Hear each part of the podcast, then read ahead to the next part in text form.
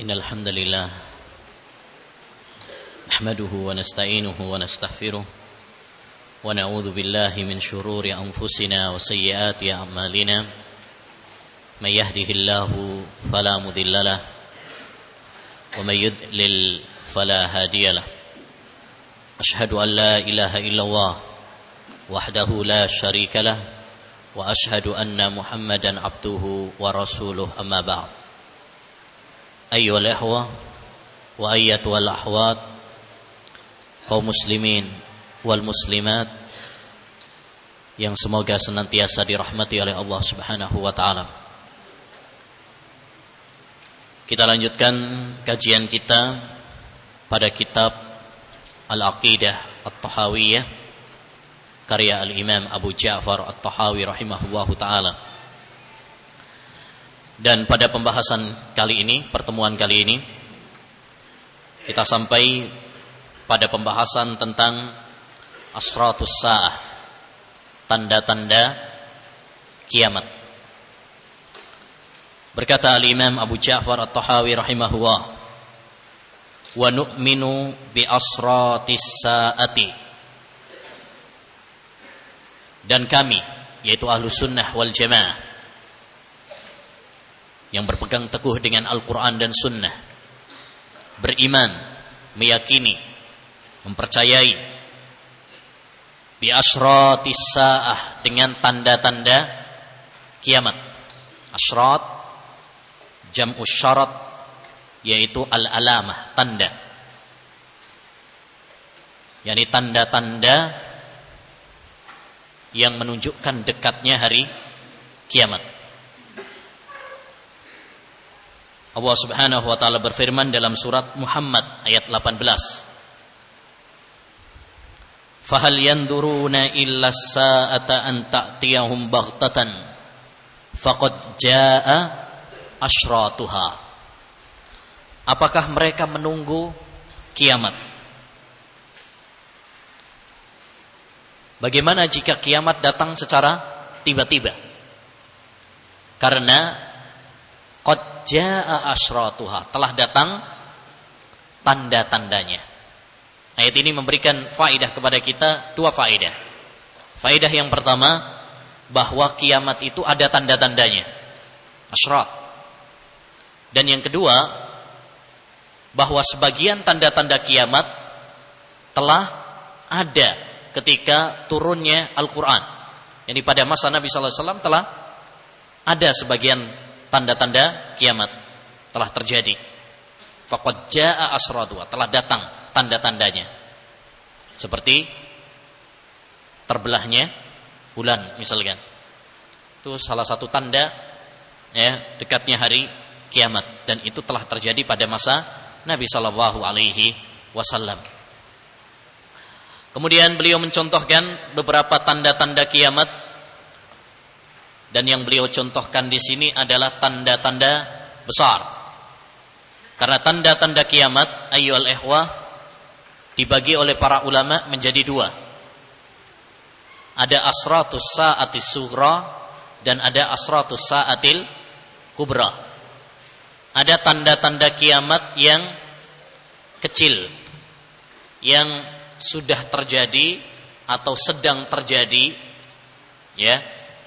Dan itu banyak seperti diutusnya Nabi Muhammad sallallahu alaihi wasallam munculnya nabi-nabi palsu, menyebarnya kejahilan, sedikitnya ilmu agama, menyebarnya zina, menyebarnya riba, menyebarnya khomer, banyaknya gempa bumi, ya, banyaknya wanita-wanita yang berpakaian tapi telanjang. Ini semuanya adalah tanda-tanda kiamat yang kecil, yakni sudah terjadi dan sedang terjadi. Taib. Dan yang kedua adalah asratus saatil kubra. Tanda-tanda kiamat yang besar. Yang menunjukkan bahwasanya apabila tanda-tanda tersebut sudah datang, maka kiamat nyaris sangat dekat sekali. Ya, nyaris akan dekat sekali. Di antaranya Contohnya adalah keluarnya Dajjal, turunnya Isa ibnu Maryam, keluarnya Imam Mahdi. Ya. Kemudian juga e, terbitnya matahari dari arah barat, keluarnya Ya'juj Ma'juj dan sebagainya. Ini beberapa tanda-tanda kiamat. Jadi kiamat tanda-tandanya terbagi menjadi dua. Asratus sa'atis sugra dan asratus sa'atil kubra. Dan para ulama banyak menulis buku-buku tentang asratus sa'ah. Ya, sebagiannya mungkin antum sudah belajar pada daurah kemarin. Itu ringkesan. Yang lebih tebal banyak.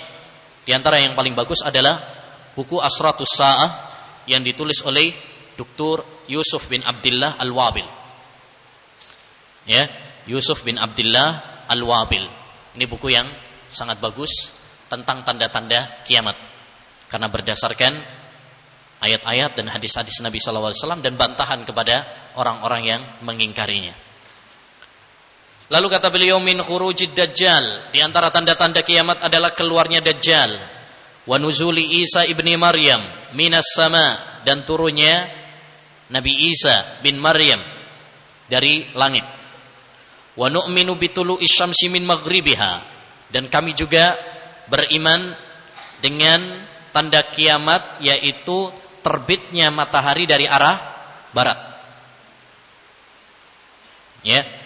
Wa khuruji dabatil ardi min maudhi'iha dan keluarnya ya dabatul ard min maudhi'iha hewan dari bumi ya yang keluar dari bumi. Taib. Ayo lehwa yang dibahas oleh Imam At-Tahawi di sini adalah beliau ingin membahas kepada kita tentang masalah tanda-tanda kiamat. Dan ini adalah masalah yang sangat penting karena ini termasuk rukun iman. Termasuk rukun iman. Kenapa masuk dalam rukun iman? Karena dua hal. Pertama, karena beriman dengan tanda-tanda kiamat masuk dalam bagian iman kepada hari akhir. Masuk bagian iman kepada hari akhir. Dan beriman kepada hari akhir termasuk kewajiban. Dengan kesepakatan para ulama. Sebagaimana dalam hadis Jibril. Tatkala Rasulullah ditanya tentang iman, salah satunya adalah antuk minabillahi wal yaumil akhir. Uh, antuk minabillahu malaikati wa kutubihi wa rusulihi ya wal yaumil akhir. Kamu beriman kepada Allah, pada malaikatnya, kitabnya dan kepada hari akhir. Bahkan sering kali Allah Subhanahu wa taala dalam Al-Qur'an mengiringkan, menggandengkan antara iman kepada Allah dengan hari akhir. Ya kan? Seperti dalam surat Al-Baqarah, misalkan Al-Baqarah ayat 177. Laisal birra an tuwallu wujuhakum qibalal masyriqi wal maghrib walakinnal birra man amana billahi wal yaumil akhir. Bukanlah kebaikan itu kamu memalingkan wajahmu ke barat atau ke timur, tetapi kebaikan itu adalah orang yang beriman kepada Allah dan beriman kepada hari akhir. Ini diiringkan, digandengkan antara iman kepada Allah dan iman kepada hari akhir. Demikian juga dalam surat At-Talaq ayat 2. Dzalikum yu'adzu bihi man kana yu'minu billahi wal yaumil akhir. Demikianlah orang-orang yang beriman kepada Allah dan hari akhir mendapatkan mauidhah, nasihat. Demikian juga dalam hadis. Ya. Di antaranya hadis Abu Hurairah radhiyallahu an dalam Bukhari Muslim, Rasulullah bersabda, "Man kana yu'minu billahi wal yaumil akhir, falyakul khairan aw liyasmut." Man kana yu'minu billahi wal yaumil akhir, falyukrim jarah Man kana yu'minu billahi wal yawmil akhir falyukrim dhaifa. Siapa yang beriman kepada Allah dan hari akhir maka hendaknya mengucapkan yang baik atau diam. Siapa yang beriman kepada Allah dan hari akhir hendaknya dia memuliakan tamunya, memuliakan tetangganya. Perhatikan di situ digandengkan antara iman kepada Allah dan iman kepada hari akhir. La yahillu limra'atin tu'minu billahi wal yawmil akhir an tusafira masirata lailah tidak halal bagi seorang wanita yang beriman kepada Allah dan hari akhir untuk melakukan safar ya tanpa mahram. Di situ juga digandengkan antara iman kepada Allah dan iman kepada hari akhir. Kenapa? Karena iman kepada Allah menjadikan kita termotivasi, terdorong untuk beramal kebajikan. Dan iman kepada hari akhir menjadikan kita terdorong untuk meninggalkan kemaksiatan karena kita takut kepada Allah. Iman menumbuhkan rasa cinta kepada Allah dan harapan kepada Allah dan uh, iman kepada hari akhir ya, menimbulkan rasa takut kepada Allah Subhanahu wa taala. Itulah rahasia kenapa Al-Qur'an dan hadis Nabi sallallahu alaihi wasallam sering menggandengkan antara iman kepada Allah dan hari akhir. Dan hari akhir ayyul ihwah banyak namanya. Ini juga termasuk keistimewaan iman kepada hari akhir. Al-Qari'ah. Apalagi? Uh, Al-Haqqah dan sebagainya banyak sekali sampai kata Imam Ibnu Katsir dalam kitabnya An-Nihaya nama tentang hari kiamat itu lebih dari 80 nama. 80 nama menunjukkan tentang dahsyatnya hari kiamat. Cukuplah kedahsyatan hari kiamat apa yang Allah sebutkan dalam surat Al-Hajj di awal-awal ayat. Allah berfirman, "Ya ayyuhan nasu rabbakum inna zalzalatas saati syai'un adzim." Ya, yauma tarawunaha tadhalu kullu murdi'atin amma ardha'at wa tadau kullu dhati hamlin hamlaha wa taran nasa sukara wa ma hum bisukara. Wahai sekalian manusia, takutlah kalian kepada Allah Subhanahu wa taala. Sesungguhnya gempa di hari kiamat itu adalah sangat dahsyat sekali. Yauma tarawunaha tadhalu kullu murdi'atin amma arda'at. Kamu lihat pada hari itu wanita murdi'ah. Di situ perhatikan kalimat yauma tarawunaha tadhalu kullu murdi'ah. Murdiatin. Wanita yang menyusui. Wanita yang menyusui. Di situ ada tak marbutohnya. Ini sebagai faidah bahasa balaghah di situ ada tak marbutohnya. Padahal andekan nggak pakai tak marbutoh itu juga bisa karena yang menyusui itu hanya kaum wanita tapi di situ disebutkan dengan tak marbutoh sebagai tanda bahwa wanita tersebut sedang menyusui sedang jadi wanita yang sedang menyusui saja lalai dari bayi yang sedang dia susui. Demikian juga ya wanita yang sedang mengandung menggugurkan kandungannya. Ya, saking dahsyatnya hari kiamat. Dan kamu lihat pada saat itu manusia mabuk padahal mereka tidak mabuk. Ya, tape. Dan iman kepada hari akhir ayyul ihwah hendaknya menjadikan kita takut kepada Allah Subhanahu wa taala, memperkuat iman dan memperbanyak amal kebajikan, mengingat uh, kepada mengingatkan kepada kita tentang kematian yang disebutkan oleh Nabi, aksiru min dzikri hadimil ladzat. Perbanyaklah kalian mengingat kematian. Dan Al-Imamul Qurtubi menyebutkan ada tiga faedah kita mengingat kematian. Yang pertama, segera untuk bertaubat. Orang yang mengingat bahwasanya dia akan meninggal dunia, maka dia akan bersegera, tidak menunda-nunda. Nanti ajalah mumpung masih muda. Tidak.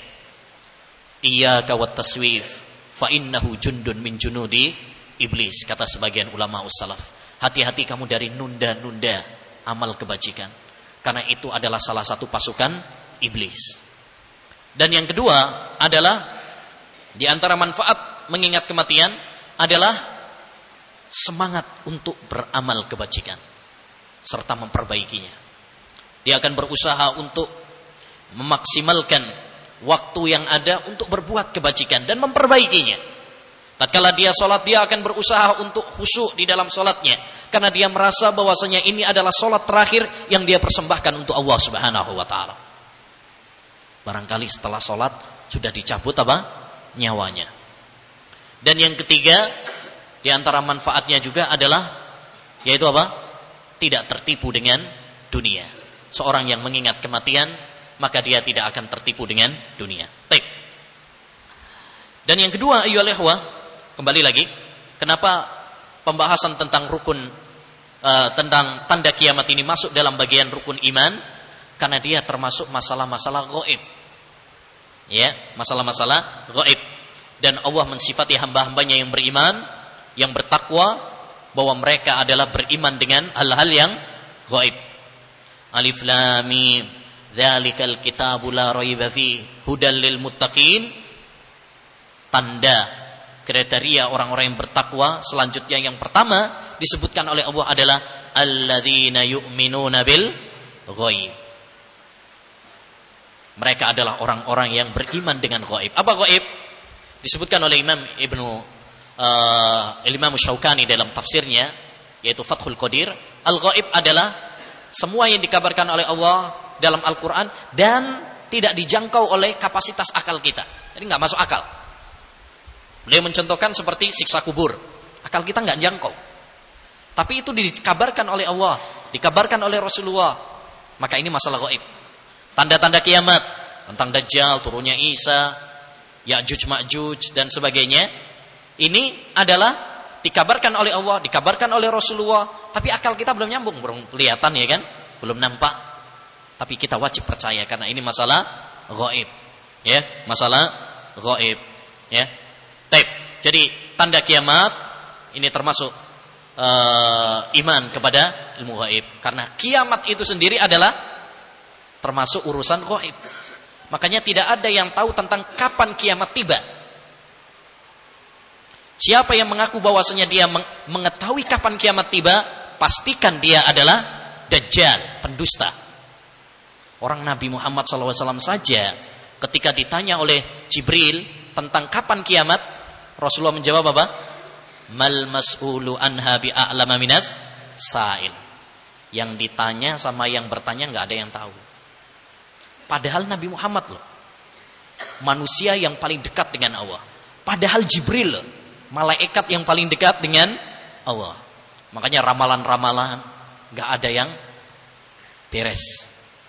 Dulu ada ramalan kiamat 2012. Tanggal 12, bulan 12, tahun 2012. Sekarang kita 2014. Mana? Ya, tidak terbukti.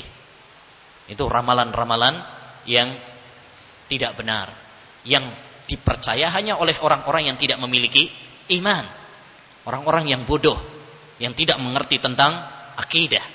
Oleh karenanya ikhwan, tanamkan akidah yang benar dalam hati kita, dalam keluarga kita, dalam masyarakat kita agar gak mudah digoncang akidah mereka. Nah pada zaman kita sekarang begitu mudah manusia diguncang akidah mereka. Ya dirusak akidah mereka. Ya ramalan 2012 dulu ada uh, batu ajaib. Ya ada nabi-nabi palsu. Nah ini adalah uh, apa namanya guncangan-guncangan dalam akidah. Nah jadi ikhwan rahimani wa rahimakumullah ini yang menjadikan penulis yaitu al-imam At-Tahawi rahimahullah membahas masalah ini. Lebih-lebih kenapa beliau juga membahas? Karena ini tadi masalah iman kepada masuk dalam bagian iman kepada hari akhir. Dan yang kedua juga beliau di sini menyampaikan atau membahas masalah asratus saat di sini untuk membantah sebagian kalangan yang mengingkari tanda-tanda kiamat. Baik orang-orang Jahmiyah atau Mu'tazilah, mereka mengingkari. Banyak di antara mereka yang mengingkari tentang Dajjal, tentang turunnya Isa bin Maryam nggak percaya. Orang-orang yang mengandalkan akal-akal mereka, yang mengandalkan otak-otak mereka dengan virus filsafat dan ilmu kalam sehingga mereka tidak percaya dan menolak ayat-ayat dan hadis Nabi wasallam. Jauh-jauh hari Nabi Muhammad wasallam pernah mengabarkan akan ada sebagian yang apa? ya, sebagian yang tidak mempercayai hal ini, mendustakan masalah ini. Di antaranya adalah sabda Nabi wasallam dalam hadis yang dihasankan oleh Syekhul Albani dalam kitabnya Kissatul Masih Dajjal wa Nuzuli Isa. Rasulullah SAW bersabda, "Ala wa innahu sayakunu min ba'dikum qaumun yukadzibuna birrajm wad dajjal wa bisyafa'ah wa bi'adzabil qabr." akan ada suatu kaum setelah kalian yang nanti akan mendustakan tentang hukum rajam. Dan sekarang ada seperti orang-orang liberal yang mengatakan rajam itu tidak sesuai, tidak relevan pada zaman kita sekarang. Ya, seperti yang diungkapkan oleh Ulil Absar Abdallah dulu. Wad Dajjal, demikian juga tentang Dajjal. Ya, tentang Dajjal. Yani nggak percaya dengan adanya Dajjal yang akan keluar menjelang hari kiamat. Wabi syafaah dan dengan syafaat. Wabi adabil kubur. Gak percaya dengan siksa kubur. Dan sekarang pun faktanya ada. Ya, termasuk ya e, sebuah buku yang ditulis oleh Agus Mustafa berjudul Tak ada adab kubur. Tak ada adab kubur. Tak ada siksa kubur. Tak ada siksa kubur. Demikian juga buku yang ditulis oleh seorang uh, Hizbut Tahrir ya berjudul Absahkah berdalil dengan uh, hadis ahad dalam masalah siksa kubur dan masalah akidah. Ya. Yang ditulis oleh Syamsuddin Ramadhani yang diberi kata pengantar Abdurrahman Al-Baghdadi seorang tokoh Hizbut Tahrir. Dan Hizbut Tahrir termasuk Mu'tazilah modern sebagaimana dikatakan oleh Syekhul Albani rahimahullah Mu'tazilatul Asr. Sehingga banyak di antara mereka yang menolak ya. Di antara akidah mereka adalah menolak apa? Hadis-hadis tentang adab kubur, hadis-hadis tentang turunnya Isa bin Maryam, hadis tentang Ya'juj, Ma'juj, Mahdi dan sebagainya, mereka ingkari. Dengan alasan bahwa hadis-hadisnya hanyalah ahad. Padahal para ulama ahlul hadis mengatakan hadis-hadisnya adalah mutawatir. Ya. Ini kenapa ikhwan? Karena kena virus filsafat, ilmu kalam. Oleh karenanya Perlu diketahui bahwa belajar ilmu filsafat, ilmu kalam ini sangat berbahaya. Al-Quran dan hadis akhirnya tertolak karena belajar ilmu filsafat seperti ini. Dan di antara bukti bahayanya ilmu filsafat adalah apa yang terjadi beberapa bulan yang lalu. Yang dilakukan di Surabaya, Universitas Islam. Ya, Surabaya, dalam orientasi mahasiswa baru, mereka memasang sepanduk dengan judul Tuhan membusuk. Ya, Tuhan membusuk. Ini adalah ucapan yang kotor. Bukan Tuhan yang membusuk, tapi otak mereka yang membusuk. Ya, karena ilmu filsafat, karena ilmu ya uh, kalam yang telah merusak dan mengotori ya pemikiran-pemikiran mereka sehingga mencelah Allah Subhanahu wa taala. Nauzubillah min min dzalik. Ya. Baik. Selanjutnya ayyul ihwah Uh, tentu kita tidak ingin memperinci tentang masalah Dajjal, Isa bin Maryam dan sebagainya. Ini panjang ya. Kalau dibahas satu persatu ini panjang. Mungkin antum sudah uh, nyampe kemarin pada daurah kemarin? Sudah belajar ya. Berarti tidak perlu perincian tentang masalah uh, Dajjal turunnya Isa. Saya hanya ingin menyampaikan di sini beberapa kaidah-kaidah atau beberapa faedah-faedah tentang masalah asratus sa'ah. Masalah yang pertama, Kenapa kita perlu belajar atau apa manfaat kita belajar atau mempelajari tentang tanda-tanda kiamat? Ya. Apa manfaatnya kita belajar tentang tanda-tanda kiamat?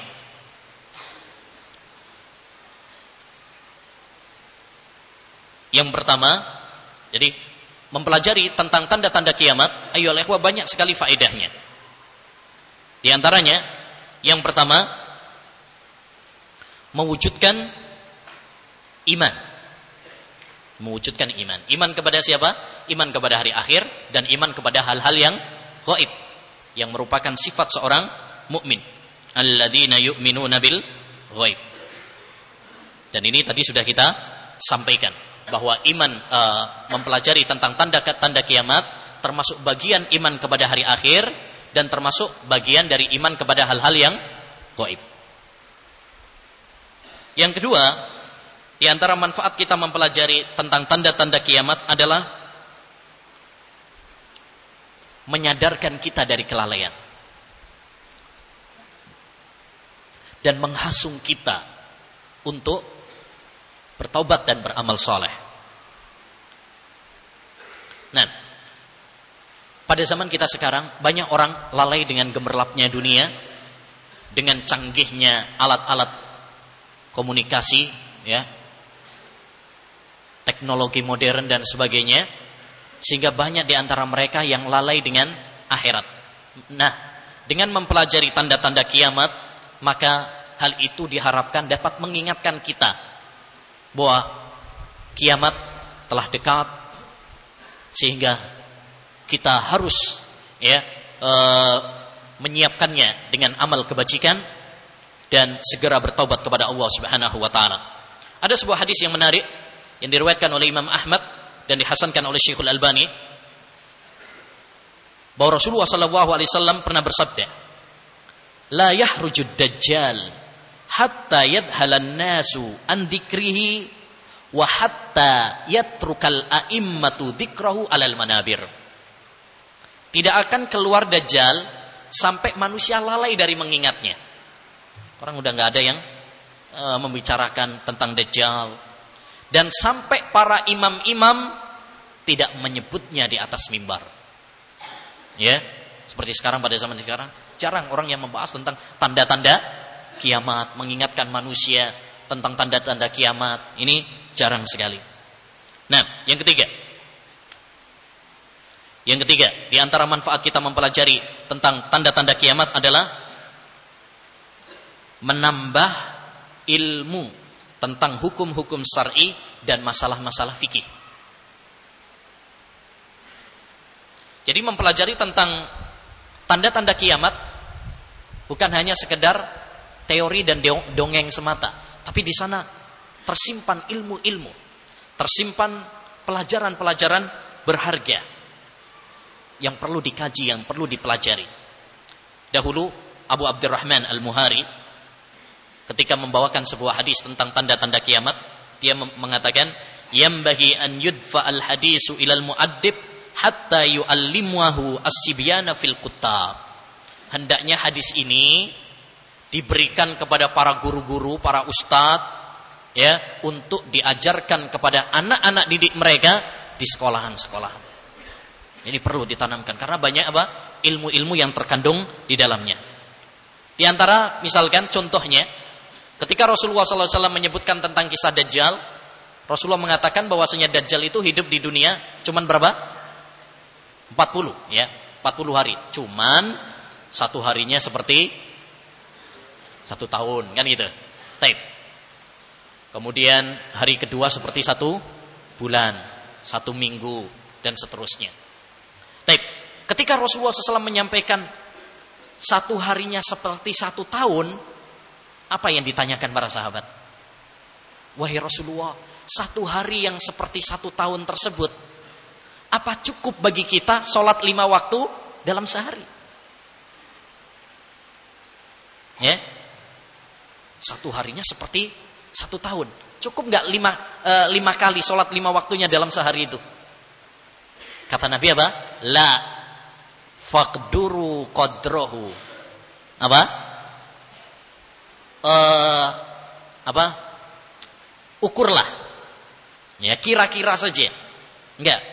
Jadi jangan dalam setahun tadi, misalkan satu hari yang seperti setahun, berarti apa? Kalian cuma lima kali tok dalam uh, satu hari yang seperti satu tahun itu? Enggak. Tapi apa? Perkirakan seperti hari-hari yang lain. Perkirakan seperti hari-hari yang yang lain. Di sini ayol ikhwah yang menarik diambil dalil oleh para ulama pada zaman kita sekarang tentang kasus di sebagian negara ya seperti daerah-daerah negara-negara kutub yang di sana terkadang itu apa? E, malam terus. Atau kadang juga apa? Siang terus. Kalau puasa gimana coba? Kalau misalkan malam terus atau siang terus enggak. Terus kapan bukanya? Matilah. Padahal itu lebih dari 12 jam. Eh, dalam satu hari itu lebih dari 24 jam. Itu kadang lebih. Nah, kata para ulama, kalau dalam kondisi seperti itu yang itu tidak terbit eh, matahari dan tidak terbenam matahari, maka perkirakan dengan mengikuti negara yang terdekat. Ini faedah. Ini faedah tentang kasus eh, kontemporer pada zaman sekarang. Diambil dari mana? Diambil dari kisah tentang Dajjal. Taib. Di antara faedah yang lain, manfaat mempelajari tentang tanda-tanda kiamat adalah agar kita cerdas dalam menyikapi tanda-tanda kiamat. Sehingga nggak tertipu, sehingga tidak ditipu oleh sebagian kalangan. Ini penting ya kawan, karena banyak orang menyalahgunakan tentang masalah tanda-tanda kiamat. Salah dalam menerapkan. Betul, misalkan contoh Dajjal itu ada dan tanda kiamat. Tapi kadang-kadang orang salah menerapkan. Ada sebuah buku, misalkan Saibaba Dajjal dari Khurasan. Tahu Saibaba ya? Saibaba itu adalah seorang India. Ya, seorang dari India. Kalau cuma mengatakan dia adalah Dajjal dalam artian pendusta, benar. Tapi penulis buku itu mengartikan Dajjal di situ yang dimaksud adalah Dajjal al-Akbar, Dajjal yang disampaikan oleh Nabi di akhir zaman. Ya ini yang salah. Ya, karena pada Sa'il Baba tidak ada tanda-tanda yang disebutkan oleh Nabi. Misalkan ada kafaro, ya kan? Kemudian eh, tanda-tanda e, lain yang disebutkan oleh Nabi Muhammad Shallallahu Alaihi Wasallam. Demikian juga misalkan tentang Imam Mahdi. Banyak klaim yang mengatakan si fulan adalah Imam Mahdi. Padahal apa? Gak benar. Seperti dulu kasus Juhaiman yang membunuh para jamaah haji ya mengobrak-abrik Ka'bah. Kemudian dia mengaku bahwa dia adalah Mahdi yang ditunggu-tunggu sehingga memerintahkan kepada semuanya untuk membaiat dirinya. Tentu ini bukan Imam Mahdi. Imam Mahdi bukan perusak. Ya kan? Imam Mahdi adalah ya membawa kedamaian membawa keadilan. Nah e, seperti ini ayol ehwa perlu bagi kita untuk mempelajari supaya kita apa? Nggak salah dalam bersikap. Eh, nggak salah dalam bersikap. Taib. Berapa itu? Empat. Taib. Yang kelima, di antara tanda uh, faidahnya adalah mewujudkan fitrah keinginan manusia untuk mengetahui hal-hal yang akan datang. Suatu hal yang fitrah, kalau orang itu pengennya apa? Tahu. Entah tahu aja atau tahu banget, yang penting pokoknya dia pengen tahu yang akan datang. Makanya banyak yang apa? Percaya dengan ramalan-ramalan, iya enggak? Nah, ramalan nanti saya gimana? Jodoh saya siapa? Nanti saya sukses atau bagaimana tentang masa depannya. Banyak kan yang percaya dengan seperti itu? Karena memang manusia itu fitrahnya pengen tahu tentang apa yang akan terjadi masa depan ada juga perakiraan cuaca ya. Karena orang itu ingin antisipasi kan gitu. Walaupun perkiraan cuaca bukan suatu hal yang tercela, tapi itu kan tanda-tanda atau apa perkiraan. Ya, menunjukkan bahwa bahwasanya manusia itu pengen tahu apa yang akan terjadi di masa datang. Nah, untuk memenuhi fitrah keinginan manusia tersebut, salah satunya Allah, demikian juga Rasulullah SAW ya menyampaikan hal ini kepada kita. Taib. Kemudian beberapa kaidah dalam masalah ini. Kalau tadi faidah ya, faidah mempelajari. Taib beberapa kaidah dalam masalah uh, tanda-tanda kiamat. Yang pertama, al-iktisar ala nususil kurtab kitab was sunnah fil istidlal. Mencukupkan diri dengan dalil-dalil Al-Quran dan sunnah. Karena sekali lagi, masalah tanda-tanda kiamat adalah masalah goib tidak boleh kita berbicara tanpa dalil. Wala taqfu ma laysa bihi ilm. Jangan kalian berbicara apa yang tidak kamu ketahui. Jadi kalau nggak ada dalilnya, stop berbicara.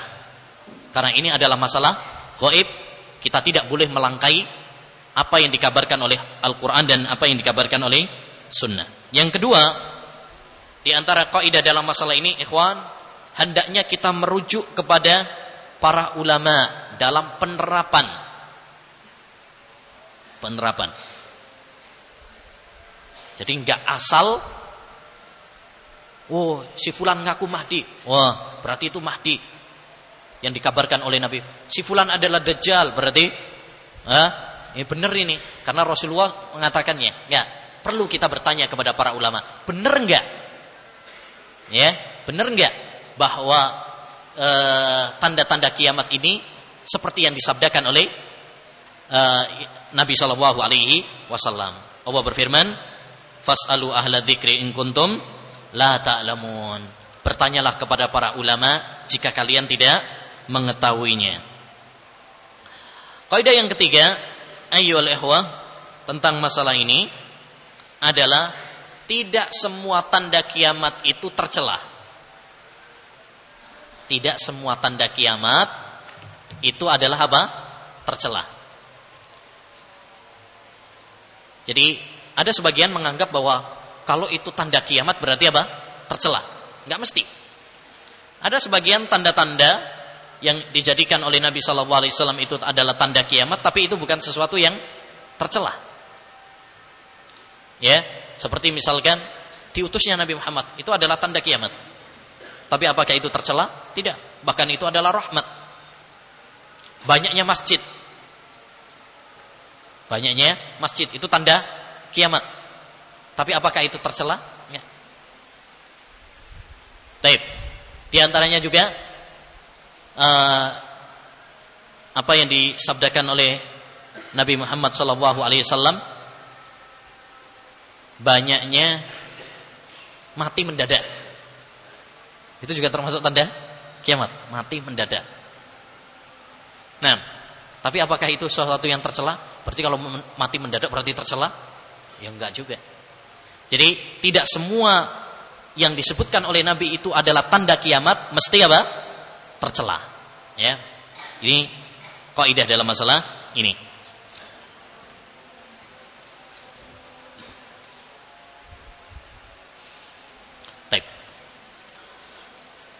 Demikian beberapa pembahasan tentang masalah tanda-tanda kiamat. Adapun perincian tentang masalah Dajjal, tentang turunnya Isa bin Maryam dan sebagainya mungkin uh, bisa dibaca dan dipelajari di apa namanya di buku-buku yang lain dan sebagainya sudah antum pelajari dalam daurah Ramadan kemarin ya.